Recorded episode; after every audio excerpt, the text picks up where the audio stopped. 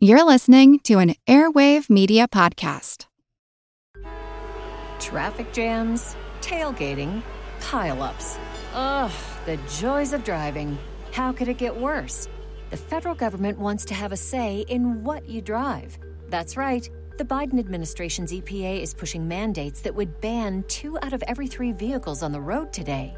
Don't let Washington become your backseat driver. Protect the freedom of driving your way. Visit EnergyCitizens.org. Paid for by the American Petroleum Institute.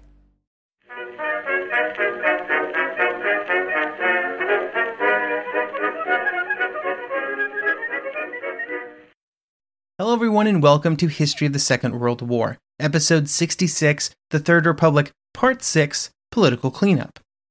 This week, a big thank you goes out to Clayton, Joe, Sam, Matthew, and Hunter for choosing to support this podcast on Patreon, where they get access to ad free versions of all of the podcast episodes, plus special patron only episodes released roughly every month. If you'd like to find out more, head on over to historyofthesecondworldwar.com slash members. For those who did not support the Popular Front, the events of June 1936, when the Popular Front took power, were frightening. The strikes, the workplace seizures, and the general feeling of revolution were troubling, especially if they were to continue. Of course, they did not continue, as we discussed last episode. With the fall of the first Popular Front government, another, which would pursue a roughly similar program, was put in its place under the leadership of Camille Chautemps as prime minister. The new government was made up almost entirely of radicals, either of the independent or socialist variety, and was primarily an early 30s style centrist government. There would be continued reforms in many areas of French society. Some of the most important would be the creation of a nationalized rail system and greater rights for women, which gave them their financial and legal independence. Before these changes, women in France could not even open their own bank accounts. These changes were important, and much was done to continue the changes made by the Blum government. But any threat of large scale changes based on socialist or communist principles was no longer a real possibility. Then, in 1938, the return of Daladier heralded another center right government which took France into the war years. A complicating factor in any major changes after 1937 was the looming threat of conflict in Europe. These years were the years of rearmament, when many of the nations of Europe believed that a war was in the future. They did not know when it would start or why, but they did believe that the risk of a conflict was drastically increasing every single year. Every nation began to look to its own defense in its own way, and started to prepare as best as it could. This brought with it economic and political strain, especially in the Western democracies, where it was challenging to balance the competing demands of military rearmament, social change, and pacifist movements. In France, this would lead to another major round of strikes in 1938, and the workers of France tried to ensure that the reforms that had been made over the previous two years were preserved and made permanent, even under the pressure from the government to start rolling them back. Part of this friction was caused by rearmament, which is a topic that we will be discussing a bit today. We're going to look strictly at some of the driving forces within French politics and foreign policy, and also discuss some of the financial discussions that were occurring around rearmament. The next episode, we will talk in more detail about the military side of that rearmament. It's important to have some discussion of the financial side of rearmament because one of the major discussions and decisions that would occur in London and Paris during the late 1930s was not just how to build up their militaries as quickly as possible, but how to do so without ruining the nation's finances, finances that were felt to be essential for the coming war. One fact that deserves repeating, even if I've said it several times, is that the people making decisions in France during this period did not have perfect information about what other nations were doing. Intelligence gathering was a process and one that could lead to incorrect information being seen as correct. It, within France, there were two primary sources of information about other nations, which in our context is primarily Germany. Let's just be honest. The two groups gathering the intelligence were the second sections or the intelligence sections of the Army, Navy, and Air Force, and then another section uh, apart from those which gathered signals intelligence and performed espionage. They, of course, both spent most of their time trying to determine what Germany's military capabilities were and when it was likely that Germany would use those military capabilities in a war. On the when question, they actually did pretty well, at least in late 1938. At that point, they pinpointed the period between 1940 and 1942 as the point of greatest danger. If you then look at German military thinking during this same period in 1938, that estimate kind of lines up. Even secret internal planning between Hitler and German military leaders was based around a war starting several years after 1939. While they did a good job of determining the when, the strength of the German military was greatly overestimated. Just to give two examples of this overestimation in practice. The French estimates for the number of German divisions that could be mobilized in case of war was 116. It was in reality 72. They also believed that the Luftwaffe had 2,760 operational aircraft, and over three quarters of that number were recent modern models. In actuality, the Luftwaffe had just 1,669 operational aircraft, and only about half of those were fully modern and capable. This overestimation would be of critical importance in the last years of peace because it caused the French government and military, which might already lean towards caution, to lean even harder in that direction. This level of caution would be the driver of many of the decisions made in the two years before the war started in 1939. There were several examples of this caution in the years before the Munich crisis. Before that moment, there were multiple opportunities that the French could have used to start a war if they wanted to. The German introduction of conscription, the remilitarization of the Rhineland, or the Anschluss were all situations where, by technical treaty clauses, the French could have been able to claim that they had the right to attack Germany. But in none of those cases did that occur. The reasons for this were varied in detail but broadly the same. It was difficult to get British and Italian backing for action, and the French military strongly recommended against going it alone. When Czechoslovakia turned into the next major crisis point, the factors had not greatly shifted. Much like the Anschluss, it was a small area of Eastern Europe which the French and British had a few direct interests in defending. As it appeared the tensions were rising in early 1938, the government under Chautemps and then Daladier, who formed a new government in April, were divided as to what their response should be. There were some ministers who favored a hard line with Germany over the Sudetenland question, and there were others who believed that it was more important to work with the British, who were talking and taking a more cautious and conciliatory route. There were some within that cautious group who would have been swayed by the German military strength estimates being received from French intelligence services, and that massive overestimation was important. Even with these voices among French leaders, during the spring and summer of 1938, it would be the French who were trying to push British leaders to support a more firm approach to German agitation. The French military was ill prepared for independent and decisive action, a shortcoming that mirrored the problems of 1936 when Germany had remilitarized the Rhineland. There were still many shortcomings in 1938, even though rearmament had started, and there was some concern within the Daladier government that any European war would simply open up Western Europe to be taken over by communists, but this was met by growing resolve from some French politicians. The two strongest voices in the French government at this time would be Daladier and Georges Bonnet, who was the Minister of Foreign Affairs. Bonnet would always be the voice of caution, while Daladier would grow in his general push for a stronger stance against Germany over the summer months of 1938. These differing viewpoints would reach their climax on September 27th, when Daladier even suggested a general mobilization during a cabinet meeting.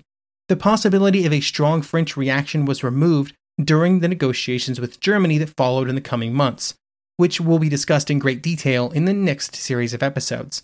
But for the French, there was a silver lining in this political defeat.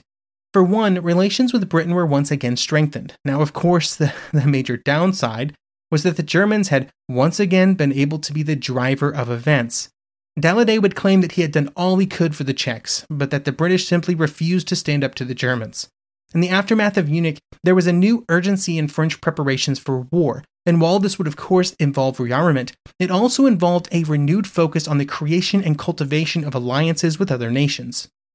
But even in this area, there were differing opinions.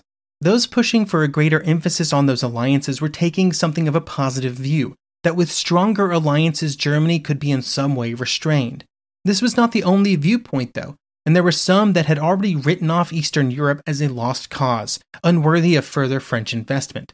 Such a pessimistic view of the overall situation would never enjoy a majority of support, because if Germany really did all, control all of Eastern Europe, it made the overall defense of France uh, basically impossible, since it would give Germany access to so many additional resources.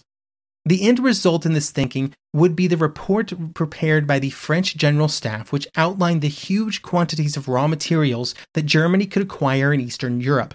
However, it also pointed out that if all these nations in Eastern Europe could be arranged together and were all sort of pointing against Germany, they had huge populations when combined that, that would help the number game against Germany, which was so much of a problem for France. One of the greatest what ifs from these years before the war revolves around the complete failure of the negotiations between France, Britain, and the Soviet Union. The three nations would be involved in on again, off again talks for much of the 1930s, and they would culminate in many discussions after the Munich crisis. From the French perspective, the events in Russia, particularly the massive purges of the military, had greatly decreased the military power of the Soviet Union, making them far less desirable as an ally. The growth in Russo German relations during this period was also well known, and this raised concerns that any French military information shared with the Soviet Union would find its way to Berlin, making them hesitant to engage in detailed staff talks. Also, and this is a topic that will become critical in the last months before the war, there was always the question of whether or not the Soviet Red Army would ever be able to meaningfully intervene in a European war. The problem was that the nations of Eastern Europe did not want the Red Army wandering through their territory, as they were just as concerned about Soviet aggression as they were about German aggression. And in a lot of ways, it's kind of hard to blame them after the events of the early 1920s. These problems would eventually result in the Molotov Ribbentrop Pact, which is, of course, a story for another day. Interestingly, at this same time, there were concerns in London about what the French were planning, particularly their views on the defense of the European lowland countries. The lowland countries had always been an important part of British defense policy. In the past, it was due to naval bases that could be used by an enemy looking to invade England, and then in more recent years, the concerns about air power being projected over the English Channel amplified these concerns. The French were certainly less concerned about this area, especially when it came to putting any effort into defending the coastal areas, which were not of great French concern. Concerns about the fate of these areas would be one of the drivers for the escalating British assurances to nations on the continent that the British Empire would be there to help them in their defense. This meant greater guarantees both to France and to other nations, as well as greater cooperations and more in depth discussions. Eventually, the British would propose an official alliance and immediate military staff talks in early February 1939. This would set the stage for a joint strategy, which would take shape over the summer of 1939. There would be a lot of traffic between the two capitals during these months, and there were both large and detailed decisions being made. These talks represented a large shift from both sides of the channel when compared to just a few years before. For the British, it represented a massive shift and, and committed the British to the continent in ways that had not been seen since the First World War. Meanwhile, for the French, it represented the final break from any attempts at accommodation and alliance with Italy, with the new plans in the wake of the Italian drift towards Germany focusing on trying to keep Italy neutral. Nowhere was the shift more important than in the naval sphere.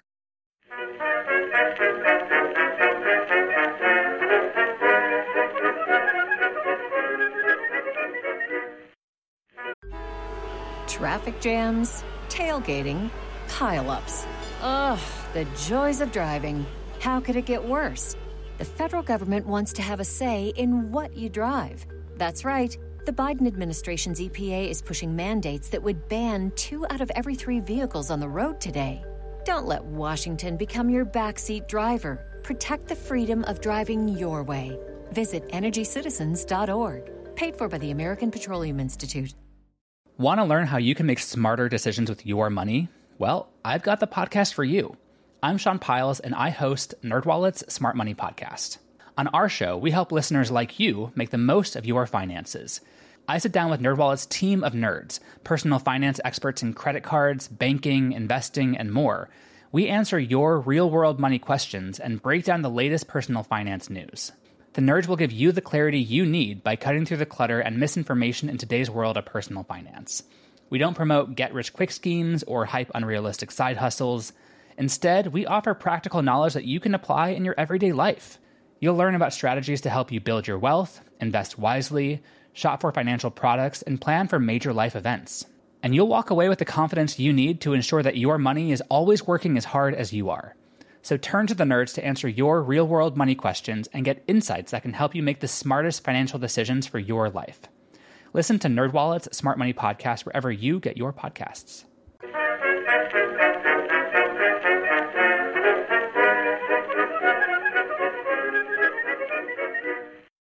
Previously, we discussed some of these staff talks that occurred between France and Italy in the mid 1930s, particularly in 1935 before the Abyssinian event.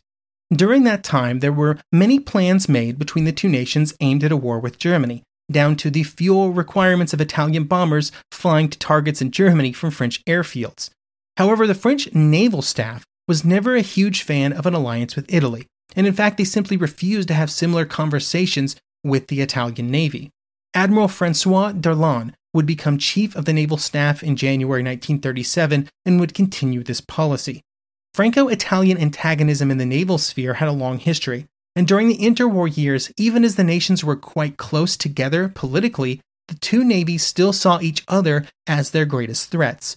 This drove much of the French and Italian interactions with the naval treaties in Washington and London.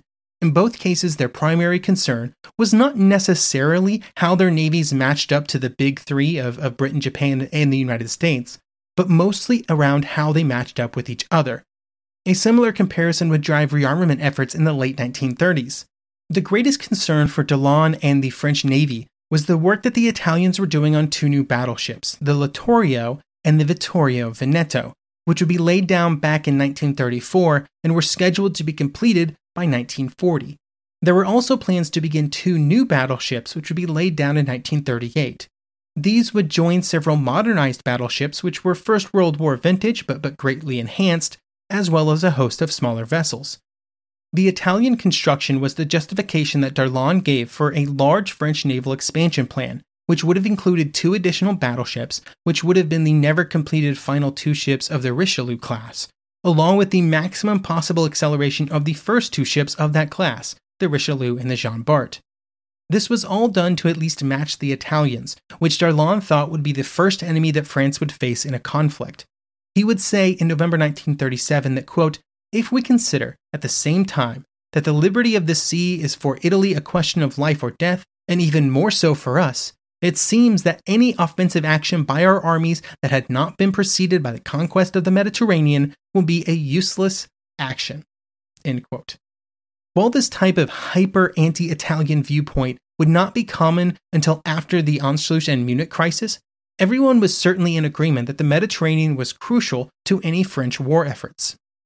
Because of this importance and the general drift of Italy away from good relations with France, naval discussions with the British would put great focus on the Mediterranean. French naval planning would also shift in a very aggressive way near the end of 1938. However, no matter what argument was used and how important Darlan and the other naval leaders claimed the naval war against Italy to be, it was almost impossible to convince other French leaders to shift resources away from the German front. Any aggressive action against Italy needed the French Air Force to cooperate, but it had its own missions in Germany or against Germany, which it considered to be far more important. Some progress was made in convincing General Gamelin to perhaps a more aggressive stance against Italy, and that maybe it could bring a quick early victory that would secure North Africa and the vital supplies that the French war effort planned to draw from that area.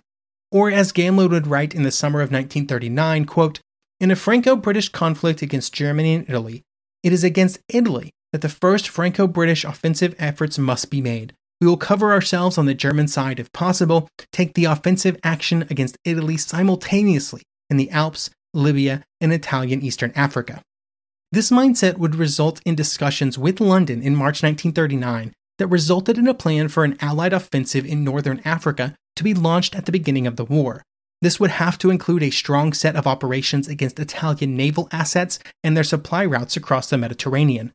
The level of aggressiveness that the French planned in the Mediterranean would even sway British thinking, as they'd been planning on making North Africa a secondary concern at the start of the war. Oddly enough, it would be the actions of the Italians that would prevent all of this from happening. They would make what would be, in reality, a pretty smart decision to sit out the war for a bit. Until after any ability of the French to commit to a proactive strategy in the Mediterranean had been lost because the Germans were marching near Paris. While all of the military and foreign relation discussions were occurring, there was also another constant topic of conversation among French leaders, and that was about financial planning. This comes back to the fact that the working assumption among French leaders was that the next war would be a long one, and so to facilitate fighting a long war, France had to be able to finance a lengthy war effort. There were many different pieces to consider in this regard, and some examples are the amount of capital that was available within the French economy to be either taxed by the government or invested in military industries, the amount of foreign currency available for the expected massive increase in imported goods, and the money necessary to finance mobilization, which would be needed at a moment's notice. These were all complicated by the fact that the best policies on day one of a war were not always the best policies that could be politically supported during peacetime. The first decisions that had to be made were around mobilization, and in these decisions, they had to involve the leaders of the Bank of France. There were tensions between the two groups primarily around how a mobilization should be financed and what financial actions should be expected from the government when it occurred. The finance ministry wanted the bank to provide a large line of credit that could be used at any moment for the massive burst of spending that would be required when a war started. The bank wanted to push back against the government, insisting that while it could provide some money, it expected the government to also guarantee to make decisions about how it would then finance the war effort moving forward. They primarily wanted assurances that the government would enact changes to taxation and the taking out of loans to then finance spending, instead of depending on more money from the Bank of France. These options were politically unpopular, and so there would be some resistance to any kind of preemptive taxation. The disagreements would prevent a more all encompassing plan for war finance that probably should have been created during the rearmament period. Some agreements were reached before the Munich crisis. For example, in July 1936, the bank agreed to make a 2 billion franc uh, line of credit available for immediate mobilization spending if it was required. It would not be until after Munich that major changes were made, and the bank, after both the prime minister and the president came into the conversations, increased that line of credit up to 25 billion. The cost of mobilization is an important item to consider, especially as it related to all of the various points in time during the 1930s when France could have done so due to various moves by Germany.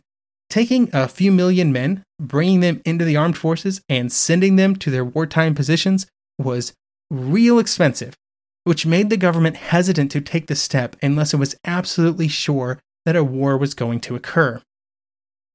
After Munich, there were also many discussions about what France planned to do after a war started, and one of those conversation topics was around exchange controls. The goal of these controls was to ensure that when the war started, the available foreign currency and gold reserve that were available in France were used in an efficient way. The focus on the available gold reserves was a statistic that would be very important when it came to how the leaders of French finance viewed preparations for war. The theory was that the more gold that the nation had access to, the more prepared it was for war because that gold could be used for foreign imports. By this metric of preparation, there was some real progress made, with France's gold holdings rising in the years and months before the war, and it would reach a new peak in August 1939. This, along with a few other government policies around taxation and inflation, would have other benefits as well, and during the year before the start of the war, capital that had left France during the years of deflation came back to France at an impressive rate. However, the undue focus on just that number was problematic because it would cause a real hesitancy to spend money on improvements and, work that needed to be done before the war started. A brief discussion of the financial matters during the first months of the war is probably warranted here, just so we can kind of see where this story goes uh, particularly as it relates to those gold reserves. When the war started, the first changes that were made were to take advantage of domestic sources of money that could be gathered quickly and then spent. This involved the sale of war bonds, which amounted to about 65 billion francs worth of income. Then there were also changes to the tax policies in France, with many different new taxes being introduced. For example, there was a tax introduced on overtime pay, with those hours being taxed at a rate of 40%, which was pretty impactful in armament industries that were working a lot of overtime. Another was an excess profits tax that was levied against corporations, which was again very impactful in armament industries. While these internal changes were being made, externally, agreements were made with the British that allowed for both nations to purchase from the other without having to pay for those purchases in hard currency. This allowed goods to flow far more freely between the two empires without taxing either nation's gold reserves. And this really alleviated some problems with the massive increase in that foreign purchasing that would begin almost immediately after the war was declared. These moves were all net positives, but there were some problems that, that were not taken care of. Imports that were coming into France were not well controlled, and in fact, it was kind of chaotic, with a whole bunch of different businesses and governmental groups purchasing goods without much coordination. This went against the wishes of the finance ministry, as they wanted all foreign purchases to be centrally controlled to ensure that available currency and gold reserves were used optimally. While this would have been a good move in terms of protecting those financial reserves, there were many within the government, including the Prime Minister Daladier, who believed that by allowing a free flow of imports, war production would be increased at a much faster rate, and they considered this to be more important than holding on to a little bit of extra gold. While this may have been true, it was also disastrous for French gold reserves that had been so carefully husbanded in the years before the war. This would cause the Bank of France to notify the government that those reserves would be depleted by the end of 1940. Now, of course, by that point, there would be events that would happen that you may have heard of during 1940 that would make this not the biggest problem for France by the end of 1940, uh, but it would have been if they, you know, would have done a little better on the battlefield. Thank you for listening, and I hope you will join me next episode as we discuss more about French rearmament in the years before the Second World War.